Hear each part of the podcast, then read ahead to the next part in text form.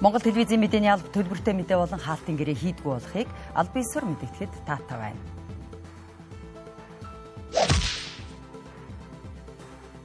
Орой минь тэргээ үзэгчтэй Монгол телевизийн оргил цаг мэдээллийн хөтөлбөрийн даваа гарагийн дугаар эхэлж байна. АИ 92 бензин маргаашнаас хэвийн олгогдож эхэлнэ гэж салбарын сайд мэдгдлээ. Иргэд бензин түлшээ нөөцлөхөөр дараалж байгаагаас үдэн түгээлт удааширч байна. Улсын хурлын сонгуулийн тойргийг томсгон бүсчлэх асуудлыг улсын хурл дахь намуудын саналыг авсны үндсэн дээр шийдвэрлэнэ.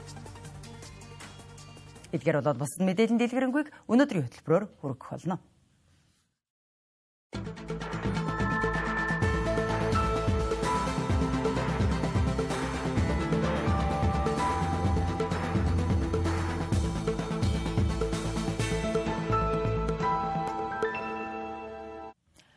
Өнөөдөр э, түлш шатхууны нөхцөл байдлын талаар уул уурхайн сайд олон нийтэд мэдээлэл өглөө. Энэ сард бүгд найрамдах хятад ард улсаас авахаар нийтдээ 31500 тонн дизель түлш захиалсан байгаагаас 5000 тонн нь өнөөдөр ирж байгаа юм байна. За сүүлийн 21 хоногийн хугацаанд шатхуун орж ирээгүйгээс шатхууны нөөц муутсан гэж үзэж байна. АИ92 бензин маргаашнаас хэвийн олгогдож эхлэх бол дизель түлшний асуудлыг 3 хоногийн хугацаанд шийдвэрлэнэ гэж салбарын сайд мэдэгджээ. Өнөөдрийн байдлаар шатхууны нийлүүлэлт тасралтгүй үргэлжилж байгаа бөгөөд жолооч бүр саваа дүүргэж авч байгаагаас эрэлт хоёр дахин нэмэгдэжээ. Мөн шатхуун түгээх станцууд автобензин шатхууныг бөөний үнээс хямдаар зарж байгаа тул цааш дамлан шагалах явдал их байгаа нь эрэлт нэмэгдэхэд нөлөөлсөн гэж үзэж байна. Иймд өнөөдрөөс эхлэн Улаанбаатар хотоос Падангуй буюу ямар нэгэн захиалгагүй бол дизель түлш хөдөө орон нутаг руу гаргахыг хориглохоор болжээ. За 92-ийн үед бол бид ер нь өнөө маргааштай бол сайжирчих واخа гэсэн юм хүлээлттэй байна. Харин иргэд ингээд орчлол байвал одоо юу гэдэг юм ингээд бүх хүн ингээд саваад үргээд өгвөл хэрэглээ шууд хоёр дахь үсэн шүү дээ. Тэгэхээр одоо нийлүүлэлт бууцсан ч юм уу тасалтцсан байна. Эсвэл одоо гэтээ манай дотоод хэрэглээ өссөн. Энэнд бэлэн байх хэвээр. Энийг хангах хэвээр зөвлөлтөө. Гэтэ бид нар энийг хангахын тулд одоо бүх талаасаа ажиллаж байна. Оросын холбооны улс одоо нодлын өгдөг тоогоор л өгж байна Нэмэлт гэхлээр бид эхлээд дотоодоо ханганаа. Манай төлөвлөгөөнд 22 оны чинь дүн орсон байгаа. За 22-ийнхоо оныхоо хэмжээгээр бид бол хангалттай өгнө. За нэмэлтээ бол төр байжээ. Бид за энэ сарынхаа одоо төлөвлөгөөнд оруулан дараа сарынхаа төлөвлөгөөнд оруулна гэх. Энэ нэг 21 оногийн энэ нэг 20-г бол Оросын холбооны бас дотооддоо бол маш том одоо хомсдолд орсон байсан учраас энэ хориг тавигдсан шүү дээ. Манай улсын дизель түлшний импорт 2022 онд 987.8 мянган тонн байсан бол энэ оны 11-р сарын байдлаар 1.2 сая тонн болж нэмэгдсэн байна. За харин АИ 92 бензинийг 2022 онд 626.4 мянган тонныг импортлсон бол 11-р сарын байдлаар 636.7 мянган тонныг нийлүүлжээ. Оросын албаны улсаас түлш шатхуун нийлүүлэлт хэвээ явагдаж байгааг салбарын сайд мэдээлсэн байна. Өнгөрөх амралтын өдрүүдэд түл шатхуун олдохгүй байна гэх олны ам хотын төвийн шатхуун түгээх станцуудад урт дараал үүсгэхэд их хүргэсэн. За бензин түлшээ нөөцлөн их хэмжээгээр авч байгаагаас шалтгаалж шатхуун түгэлт баг зэрэг удаашрч байгааг иргэдэлж байна. Тэгвэл шатхууны татан авалт хэвийн байгаа талаар шатхуун түгээх станцууд мэдээлж байгаа. Мөн салбарын сайдч түл шатхуун гайлар хэвийн орж ирж байгааг мэдээлсэн бөгөөд иргэдээс дараалал үүсгэж хий хөөрөгдөл бий болгохгүй байхыг салбарын сайд онцлсан юм а. За манай улс АИ92 автовинзэнийг Орос улбаны улсын Роснефть компаниас 1 тонныг нь 705 Америк доллараар авах хатуу гэрээтэй. За тиймээс АИ92 болон дизель түлшний үн нэмэгдэхгүй, за мөн тасалдахгүй гэдгийг албаныхан хэлж байна. Энэ амралтын өдрүүдээс эхэлж автозамын 1-р эгнээ шатхуун авахаар дугаарлсан автомашинаар дүүрээд байна. Жолооч нар шатхуунаа нөөцлөхөр бараг 2 автобусны буудал хэртэй газар дараалан зогсож байна. Ийхүү бүтэн цаг эсвэл 2 цаг хүлээн зогссон ч бензин түвшээ авч чадалгүй буцах иргэдч байна. Ажилтаа очиж чадахгүй нэ 2 бараг 2 цаг гарan төгж явж штэ. Очирлж штэ. Ийм юм. Цагаар очирлж штэ ер нь бол тий. Одоо гадар бензин алга өчтөр орой бас ажлаад харчаад харсан ер нь колонкод пигл байлээ. Тэгээд одоо яг та угаасаа л ажилтаа юм ч одоо тэгээд бензин хийхээс өөр арга байхгүй. Тэгээд цаг гараа очрлол байж та. Бензин байхгүй нь дуусчлаа барьлаа гэдэг. Энийг бол ерэн зүгээр яг шатуун төгөөгөр станцууд бол нэг тийм дур мэдэж бол зогсоогүйд байх. Тэгээ оройны шүний нэг гэж очирсан хаа тийм нэг өөрийн дөрөв мөр тол авцсан шүү дээ. Тэгээ одоо л энд бол нэг 30 40 минут л болж байна. Энэ бензин тасалдаад л тэгж байгаа хаа юм. Зайсангаас ирэхэд 2 цаг төгж ирдэг гэсэн чи сая өнөөдөр болохоор нэг цаг гарна яваал байгаа л шүү дээ. Гэхдээ бүхэл юмд л нөлөөлж штэ энэ ч одоо тийм ажил ажил сургуультай явц явцгаа чадахгүй тэгэл одоо ингээл тэгээ бүхэл юмд л нөлөөлж байна тийм. Яг олон их усүртэй ах тусмал илүү байх бах л та нь бол их усөөрөө нэмэх хятадаас авсан. Өөрсдийнхөө нөгөө нефт нефтийн үйлдвэрээ хурдлуулмаар л шүү дээ. Дорчин битүүл оочл. Тэгэл зам дагуу бензин одоо оочл бас улам бөглөрөө үүсгэл нэгдүрийг нэм битүү бөглөртэй л шүү дээ. Инхүү иргэд шатгууны нөөцгүй болж байгаа тул архиухан авч нөөцлөх хэрэгтэй гэж үзэн дараалал үүсгэсээр байгаа бол шатгуун түгэх станцын ажилтнууд бензин түшээ хэвийн олгож байгааг мэдээлж байна. Шатгуун түгэх станцууд амралтын өдрүүдэд шатгууны татан авалт хийдэггүй бөгөөд өнгөрөгч амралтын өдрүүдэд ч татан авалт хийгээгүй нь иргэдийг төөрөгдөл сандралд оруулсан байх гэж хэлж байна. Манайх бол ерөөсө 92 бол өдөр болгон тасалдахгүй гэж байгаа. Аа тэгээ яг хуу амралтын өдөр таарчаар нөгөө татаа авалт нь нөгөө цаанаас бааз нь амарчдаг болохоор амралтын өдөр бол татаа авалт хийгддэггүй. А өнөөдөр бол ажлын өдөр одоо ингээд манай дээр 2 3 цагийн дараа 2 2 ирэх чинь. Тий. Манай монголчууд өөрснөө ингээ аягүй сонин штэ. Нэг нэгнээсээ ингээд янз янз юм сонсоол тэгэл тасалдах гэж, тэгэх гэж, үхгүй байх гэж ирээл оочлол хий ингэж хомсдол үүсгээл шатгуун юу дүүргээл тэгэх ямар шаардлага байгаа. Одоо шилбэл 95 энгийн үед эдгээр 95 авдаггүй штэ Тэгэд одоо 92 байхгүй 95 бол бүх машин 95 авч ш. Ингээд тэр нэг түгөөч 95 хийчихвэл боо юм болоод уурлал загнаал орилол чалтын. Тийм байгаа байхгүй тий. Бензин түвш олдохгүй байгаа энэ нөхцөл байдал өнгөрсөн хугацаанд байнга давтагцаар ирсэн. Тэгвэл ийм байдлыг давтахгүй тулд зөвхөн Оросын холбооны улсаас шатгууны хамааралтай байдаг нөхцөл байдлыг ойрын хугацаанд шийдвэрлэх хэрэгтэй гэж иргэд хэлж байна. Мөн нефтийн үйлдвэрээ нэн яаралтай ямар нэгэн асуудалгүйгээр ашиглалтад хүлэн авах хэрэгтэй гэдгийг салбарах юм болоод иргэд сануулan хэлж байна. Нөөцний хэргийн 2 дахь шатны сонсгол энэ сарын 18-наас 22-ны өдрүүдэд зохион байгуулагдана. Үүнтэй холбогдуулан хянан шалгах төр хорооны дарга инх баяр мэдээлэл хийлээ. Нөөцний хэргийн 2 дахь шатны сонсголоор 5 толгой, Эрдэнэс 5 толгой компани нүүрсний экспорт, нүүрс судалдаа авах гэрээний асуудлуудаар хилцэх юм байна.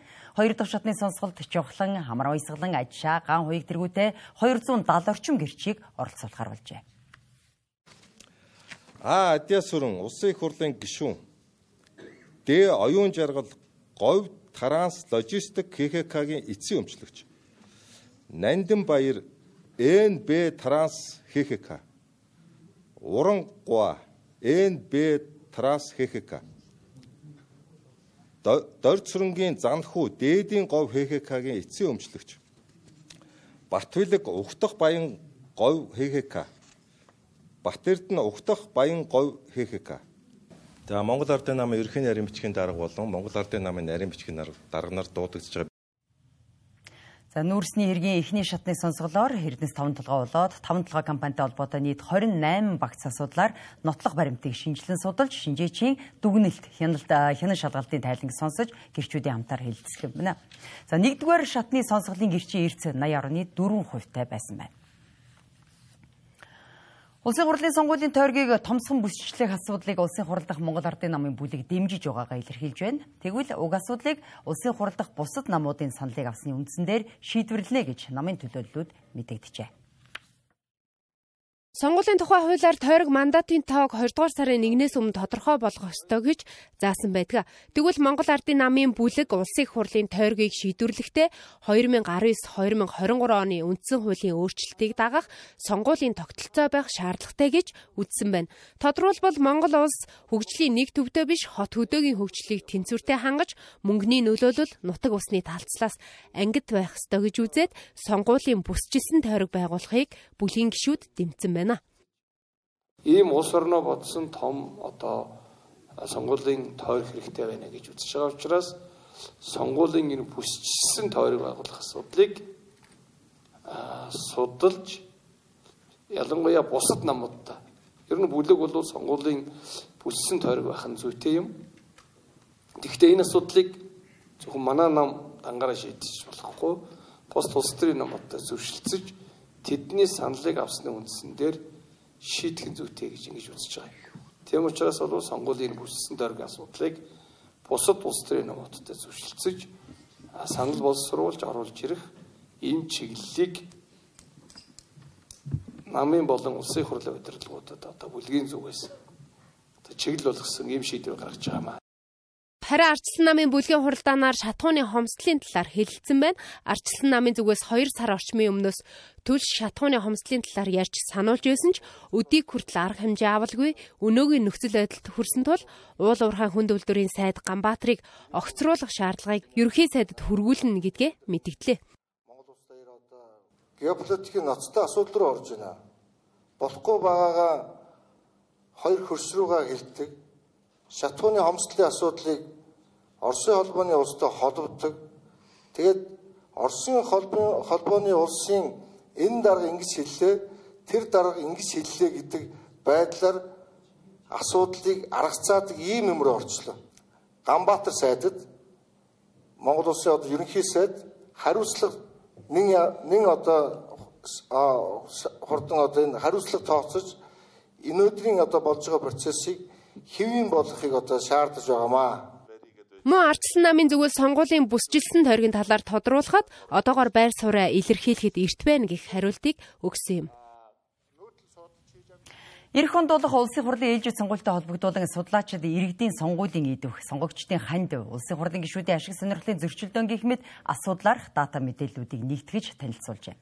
Иргэдийн сонгуулийн идэвх муу улсын хурлын гишүүдэд ашиг сонирхлын зөрчил их байдгаас гадна иргэд хуулийн этгээдийн зүгээс нэр дэвшигчдэд хандив өгөх үйл явцад олон зөрчил илэрсэн ч тэдгээрт хариуцлага хүлээлгдэггүй байдал нь түгээмэл байгаа нь судалгаагаар тогтоогджээ. Монгол Улсын их хурлын чуулганы хуралдааны дэгийн тухай хуульд зааснаар тухайн гишүүн болон гэр бүлийн гишүүд нь чуулганаар хилэлцэж байгаа асуудалтай холбоотой эсвэл тус салбараас нь ашиг олж байгаа тохиолдолд хуралдаан даргалагчид урьдчилан мэдэгдэж санал хураалтад оролцохгүй гэж заасан байдаг. Гэвч энэ нь бодит байдал дээр хэрэгжихгүй байгаа буюу гишүүд ашиг сонирхлын зөрчил гаргасаар байна.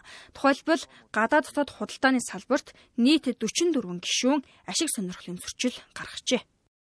Тэгэхээр улсын хурлын гишүүд нь өөрөө болон гэр бүлийн гишүүд нь хувь эзэмшдэг одоо компани хөрөнгө орлогын мэдүүлэгтээ мэдүүлсэн энэ компани мэдээлэлд үндэслээд одоо харахад бол улсын хурлын 44 гишүүн буюу хамгийн их гишүүн гадаад дотоод худалдааны одоо салбар чиглэлд аж сандлын зөрчилтэй байгаамаа. Тэгэхээр одоо жишээлбэл энэ салбарын хуулийн төсөл асуудал улсын хурлын чуулганаар одоо байнгын хороодын хуралдаанаар орж ирэхэд эдгээр гишүүд нь санал хураалтад оролцохгүй байх юм хуулийн зохицуулалт байдаг.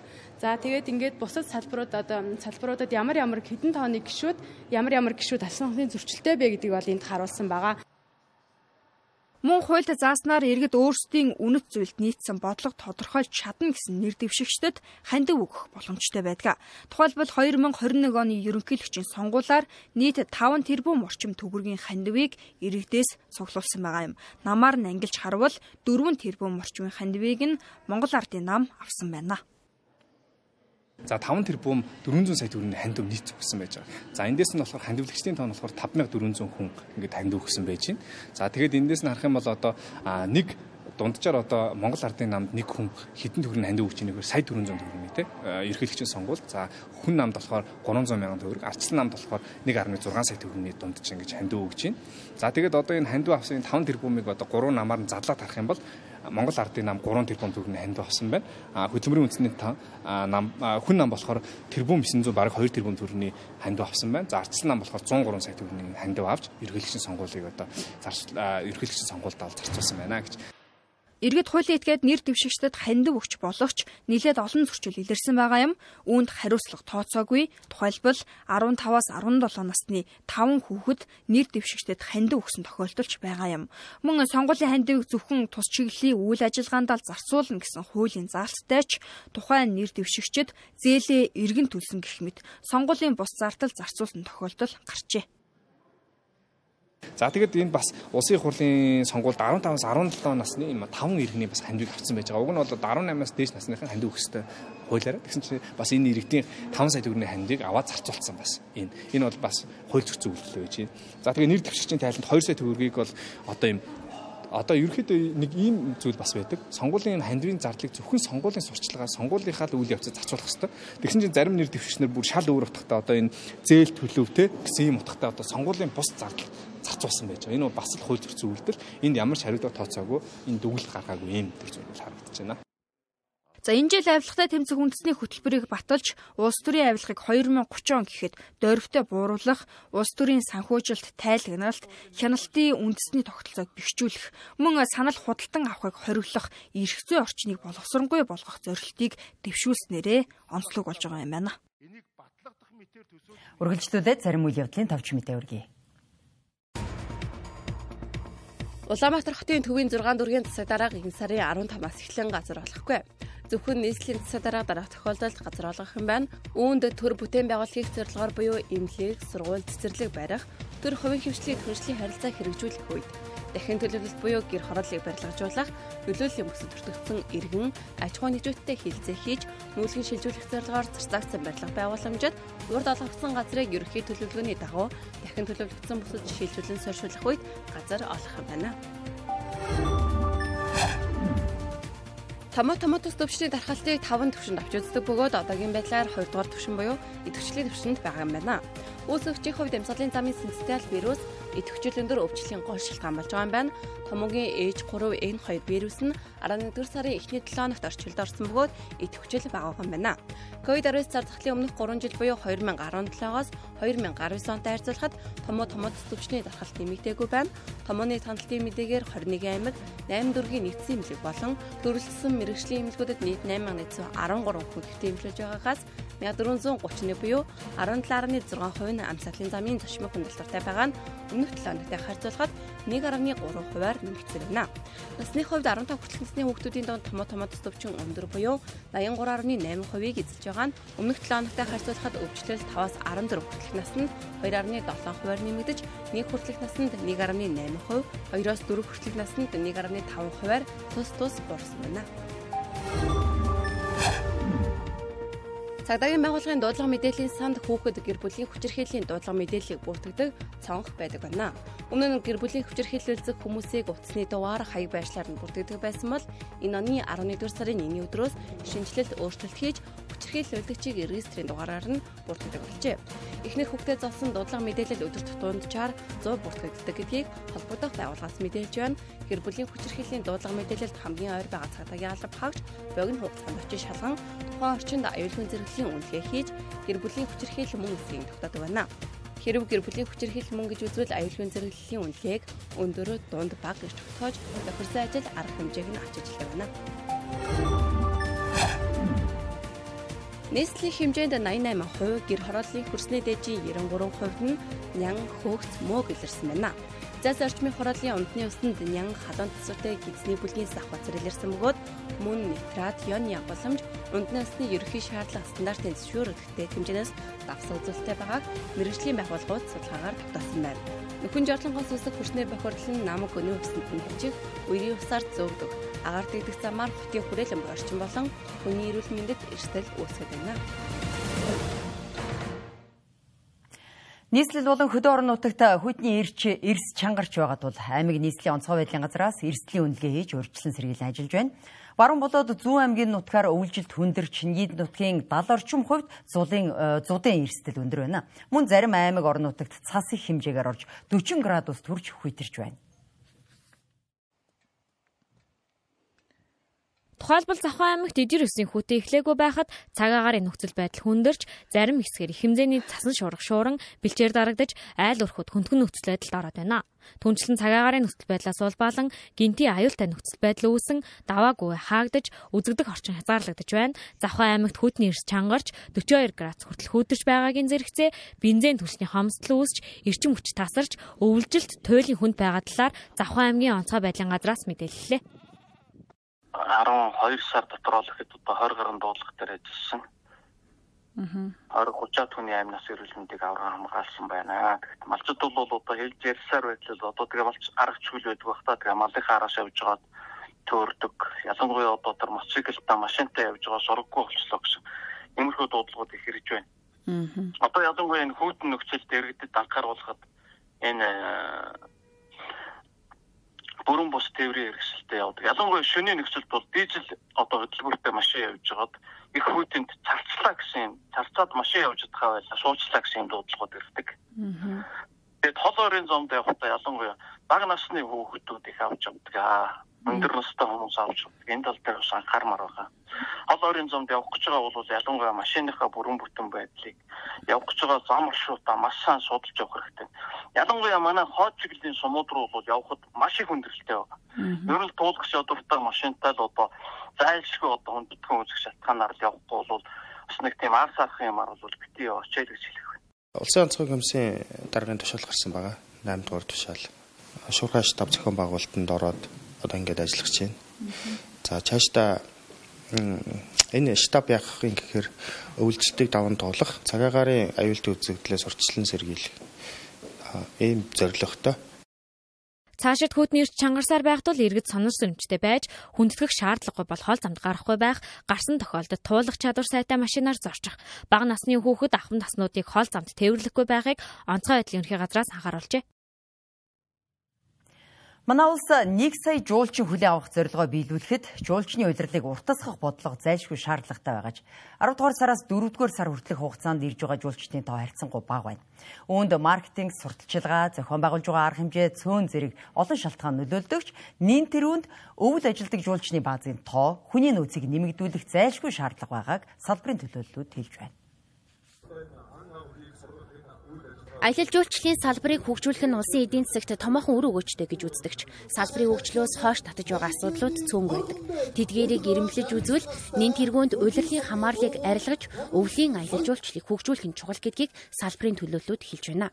Гэтэл 1 сая жуулчин хүлээн авах зорилт тавиад байгаа манай улсад жилийн 4-өөс 5 сард л жуулчны баазууд үүд хаалгаа нээж идэвхтэй ажилладаг байна. Үүнээс шалтгаалж өвлийн улиралд жуулчдыг авч ирсэн ч байрлуулах газар дид бүтцийн асуудал хүндрэлтэй. Ажил Ажиллаж байгаа цөөхөн баазуудын үйлчилгээний чанар хангалтгүй байгааг хэлж байна. Энд чи өөрөө яг энэ өвлийнхаа аялж орсон тэр айгүй том том саад байгаа байхгүй. Ягаад гэвэл хүмүүс жуулчнаа аваад ирлээ бид нар байрлуулж чадахгүй нэг чи асуудалтай.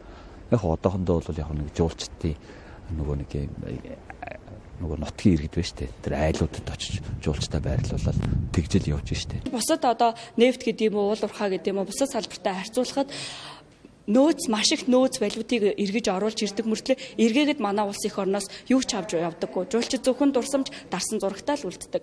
Тэгэхээр бид нар юугаараа ялгарч чадах юм бэ гэхээр үйлчилгээгээр л тэр хүмүүс тэрсгэл хамжийг өгнө. Тэгэхээр нэг жуулчин эргэж очиод тухайн улсдаа хамгийн багадаа 8-аас 10 жуулчныг Монголд ирэх ирэх э, асуудал дээр яг хөө нөлөөлж идэг. Тэгэхээр тэр хүн сэтгэл өндөртэй боцох юм бол тэрний цаана 10 жуулчин биднэрт байгаа гэж ойлгож бид нар үйлчлэх ёстой болж байгаа байхгүй.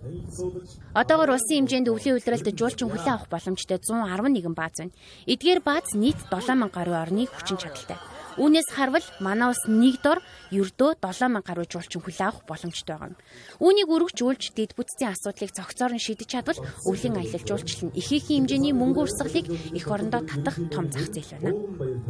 Өвлийн аялал жуулчлал чи өөрөө нэг спорт аяллаад яг ингэ дагаж хөгждөг төрөл баггүй.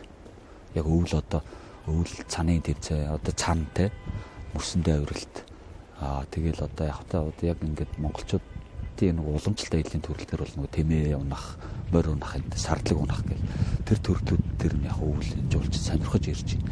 Гэтэ ер нь бол өвөл бол Монголын өвөл өөрөө маш том боломж аахгүй маш том одоо юу гэж хэлхий бизнесийн айгүй том боломжтой салбаруудын нэг л гэж би хараад байгаа шүү дээ. Гадныхан манай өвлийн аяллыг сонирхдаггүй дэ бус Монгол улс мэдээлэл хүргэж чаддаггүй, жуулчид ирсэн ч зочлох дата нөхцөлийг бүрдүүлж чадахгүй байгаад салбарынхан онцолж байсан юм. Харин салбарын яамнаас өвөл ажиллах жуулчны баазын тоог нэмэгдүүлэх зорилгоор тодорхой хөнгөлөлт олохоор төлөвлөж хилэлцэж байгаа юм байна. Шинэ жилийн баяр болоод үүнтэй зэрэгцэн эхлэх сурагчдын амралтыг тохиолдуулан хүүхдэд зориулсан үзвэр үйлчилгээ ихээр зохиогдож байна. За энэ жилийн хамгийн том арга хэмжээ болох харшийн сүлд модны наадмыг 65 дахь жилдээ зохион байгуулах бөгөөд 12 дугаар сарын 22, 23, 28, 29, 30-ны өдрүүдэд нийтдээ 5 өдөр тоглох юм байна. Харшийн сүлд модны наадамд 100 гаруй уран бүтээлч хүүхдүүд оролцож байгааг зохион байгуулагчид нь ярьж байна. Жил бүр шинжилийн баярыг тохиолдуулан хүүхэд багчуудын дунд зохиогддог харшийн сүлд модны наадмын тасалбар 49 мянган төгрөгийн үнэтэй байгаа бөгөөд хүрлцэн ирсэн хүүхэд бүрт цүнхтэй бэлэг дагалдан үлгэрийн баатруудтай зураг авах боломжийг бүрдүүлэх юм байна. Харшийн сүлд модны наадам 65 дахь удаа тасралтгүй тоглогдож байгаа гэж үзэж байна. Жил болгоны харшийн сүлд модны наадам маань үлгэржилсэн одоо байдал нь арай өөр өөр сэдвээр явагддаг одоо хүүхдэд те мессеж хөр хүний одоо сургамжит өгүүлбэр өгүүллэг одоо өгүүлгээр те тухайн жилийн одоо хүүхдүүдийн сонирхол татж байгаа үлгэр нь юу байна те тэрийг яаж хүүхдүүд хүргэх юм гээд манайхын хамгийн онцлог нь болохоор хүүхдүүд өөрсдөө тоглолтгоороо онцлог гэдэг. А жижиг 6 наснаас эхлээд 12 дугаар ангийн 1-р ангиас 12 дугаар ангийн бүх насны хүүхдүүд маань энэ тоглолтонд оролцож хүүхдүүд өөрсдөө жүжиглэхээр л манайх даваа талтай байдаг. Тэгэхээр ашиг сүлтийн модны наадам гэхээр одоо хүүхд болон багаас нэг тийм нэг бодол байгаа шүү дээ. Үнэхээр шинжлэх тэр юунаас одоо төсөөлсөн, дотроо бодсон, баярлсан, хүлээсэн тийм өчүүд байдаг. Жил бүрийн харшийн сүлд модны наадам нь хүүхэд багчуудад эерэг сэтгэл төрүүлэх зорилгодоор үлгэржилсэн байдлаар явагддаг. Энэ жилийн харшийн сүлд модны наадам трол уч шинжилгээг аварсан нь сэдвийн дагуу 100 гаруй уран бүтээлч хүүхдүүдийг хамруулан тоглогдохыг хүүхдийн орны зохион байгуулагчдын зүгээс хэлж байна. Хүүхдүүд дуу муу эсвэл бүжиг бүжигсээд гоё яхах та. Их гоё дуу дуулаад тэгэл нэг тийм өвлийн өвөл тийм өдөржлөг болж байгаа юм шиг санагддаг хахаад. Сисүүл мод нь модны наад нь болохоор өвлийн өвгөн гарч ирээд тэгээд зураг зураг авуулаад тэгээд ер нь бол янз бүрийн цасан охин зохин бүжиг үзүүлэлт дуу бүжиг бүжиглдэг. Тэгээд тэгээд дараа нь болохоор янз бүрийн үлгэр зүйлээр ярьж идэг гэсэн. Гой засан тайз чимэглэл нэг тийм л Шинэ жилийн баяр сурагчдын амралтыг тохиолдуулан манжингийн үлгэр хүүгэлдэн жүжиг, зөрүүд гинж хүүгэлдэн жүжиг, шидэж шинжил, Kids Christmas үдэшлэг, цөмөөхөө байх хулгайныхын жүжиг зэрэг арга хэмжээнүүд тус тус тоглогдох юм байна. Эдгээр үзүр үйлчлэгээний тасалбар нь 15 мянгаас 150 мянган төгрөг хүртэл хүнтэй байгаа юм а. Үгээр бид оргил цаг мэдээллийн хөтөлбөрийн даваа гарагийн дугаарыг өндөрлөж байна. Улс төрийн нам эвслээс ангид хаалтын ирээгүй, аж ахуйн нэгж байгуулгын захиалгагүй төлбөргүй мэдээс хуучлага утсан та бүхэнд баярлалаа. Үзэгч та бүгдийн маргааш ажил үйлсэд амжилт хүсье. Баяртай үзэгчтэй.